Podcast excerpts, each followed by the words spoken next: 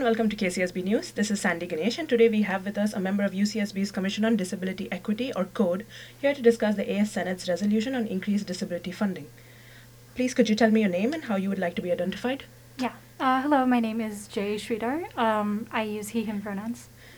Um, could you also elaborate on your role within CODE? Yeah, I'm the Internal Affairs Coordinator and the co-chair.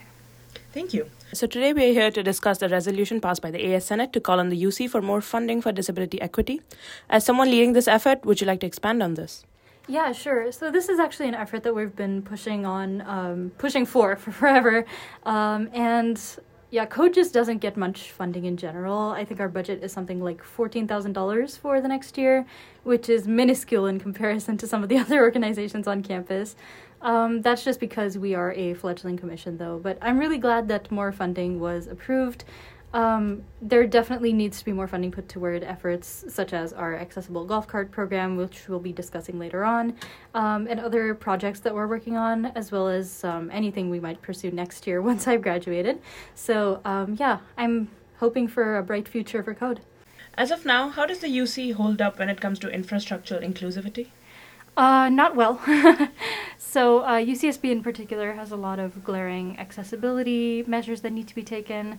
Um, I would say one thing that I've noticed is that other UC campuses tend to have things like golf carts that take students around campus um, that can be booked, you know, reserved for a ride um, between classes. Um, that's something that UCSB doesn't have, despite one of being one of the larger campuses um, in the system.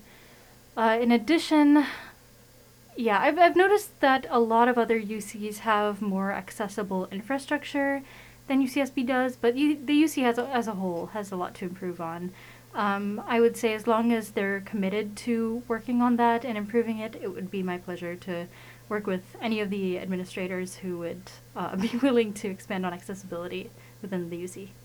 Um, I also feel like an important part of this discussion is the difference between equality and equity. Mm-hmm. Like, could you do you want to expand on why code demands equity and not equality? Mm-hmm.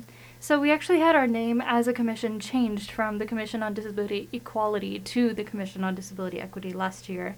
Um, and that's because uh, equality implies that we're giving everybody the same treatment when really um, as you know a disability-centered organization, our entire uh, focus is on holistic uh, justice and focusing on each individual person's needs, um, as opposed to standardized uh, measures that tend to exclude certain groups of people while favoring others.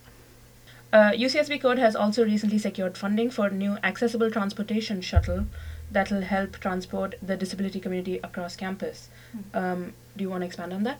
Uh, yeah, sure. So uh, this is something that we have secured funding for. Um, we're working with a bunch of other people in AS, um, including a few senators, uh, the EPPSA, a bunch of other folks who are really uh, contributing to the effort.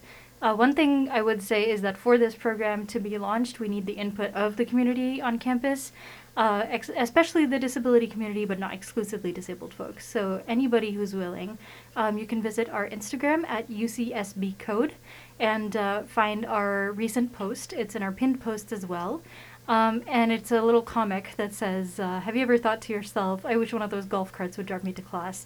So, uh, under that post, you'll find a QR code and a link to our survey. Uh, it's really short, just a few questions, I think like five questions, of which one is just a multiple choice. So, um, yeah, please fill that out if you have the time. Any listeners, uh, that would be super helpful to us. Um, if someone was more interested in getting uh, heavily involved with code, what can they do? How can they reach out? So, um, we actually have a coalition, the Accessibility, Diversity, and Adv- Advocacy Coalition, uh, ADA Coalition for short. Um, that's a program that we're hoping to launch next year. Uh, it's something we wanted to launch this year, but because of various turmoil within AS, we couldn't really get it going. Um, but we are recruiting for that next year. Um, that's something that you can definitely get involved in, so stay tuned for any information regarding that. We do have an interest form on our Instagram. Um, it's a circle, a circle with Accessibility, Diversity, Advocacy Coalition uh, in the middle. Um, and if you find that post, uh, there's a link again and a QR code to um, you know sign up, show your interest, uh, and if we're if we get that going this year, we'll definitely contact you. Uh, if not, definitely next year. We'll also be recruiting a bunch of new officers uh, come spring because a lot of us are graduating. So uh, if you would like to be part of Code, stay tuned for our recruitment. Uh, that should come in early spring, and then uh, we'll be interviewing throughout uh, spring quarter, and we'll elect our new officers at the end of spring. So uh, stay tuned for that. Okay, um, that's all I have for you. Is there anything else you would like to add? Uh, one thing I would really like uh, for everyone to uh, take heed of is that uh, the disabled community can't really advocate for ourselves without the help of abled allies.